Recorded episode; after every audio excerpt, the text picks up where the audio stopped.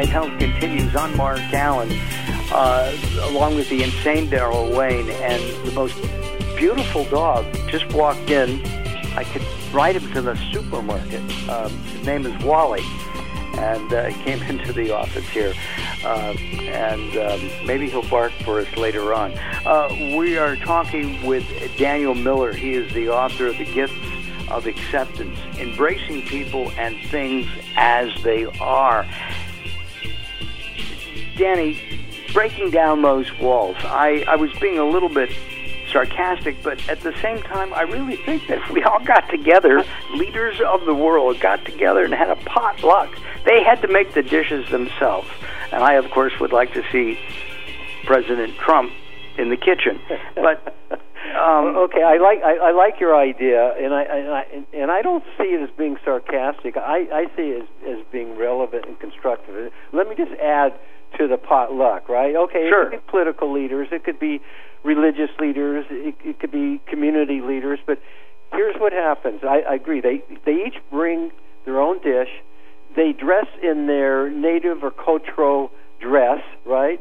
And, right. And they come, and whether we're sitting or whatever it is, or maybe they meet in different groups, and they are asked to share a story about their children or they're asked a story, a, a, story about their grandparents that taught them something, or a, a mentor. And the only rule, if we're, if we're going to call it a rule, is that the others have to listen, meaning not to start commenting right away. Is to is to allow these people, each person, to share their story, and see if we don't find some um, uh, commonality in what's shared and expressed and and, and see if, if we don't feel more engaged. And just to take that process, maybe maybe Mark, you and I can do. Maybe we'll start with taking it a certain community and take it from one community to the next. And, I love it. And because what's happening is uh, we're, we're beginning to accept these other people. We're beginning to uh, cut through these fears that we have that somehow what they say or they believe or what they eat is gonna going to hurt us some way. You know, and and so some maybe some trust can develop.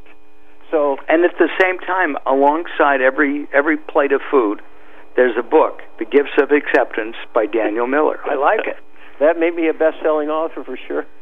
yeah, that absolutely would. But, but you know, my theme or what I'm really behind what I'm doing because I'm fortunately very blessed financially, and so it's like let's help acceptance go viral. Let's make it go viral, and the potlucks that you suggested is just a great opportunity to do that.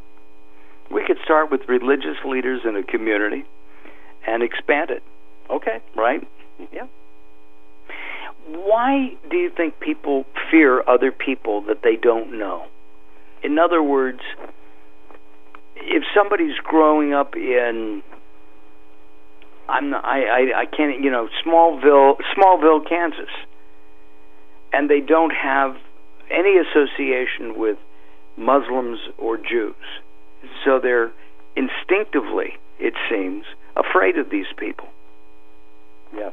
I, I think it, it's because it, it's the unknown, the uncertain, the unfamiliarity, and I think in general that generates fear and anxiety, you know, and, and uh, especially in the and they say the small communities where they haven't been exposed.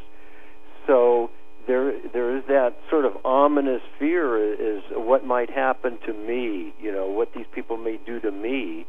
And it, it is unfortunately unfortunately it is a, it is a type of you know closed mindedness and um probably you know difficult to overcome. You, you know we hear about stories where people in those communities when they reach out and they go out to other areas how their views change because they are exposed to you know a broader segment of, of views. And and what about you know controlling? Is that an underlying issue? Do you think? Oh, Danny? yeah, none of the underlying is fundamental. Okay, when you are controlling, you cannot be accepting. Acceptance is the antidote to control. It's the best uh, antidote. You know that and, and cutting through our fear. So you know, when when we're controlling, is we're we're we're expecting things of others. Uh, we want them to do things certain ways, and when they don't do the things those ways, we're upset or disappointed, and they're angry at us for pressuring you know pressuring them, so we can build up resentment. So you know, I, I, I, as I wrote in my first book, I, I was basically a control freak, you know, in my world in my business and Uh, it was a 20 year journey in writing that book in, in which I was exploring, well, why am I controlling so much, and what if I don't, et cetera, et cetera. In my case, it took a series of events that brought me to my knees. Before, at that point, I couldn't do anything else, and I had to surrender. And then I saw what could happen with surrendering. A lot of good Got things it. can happen.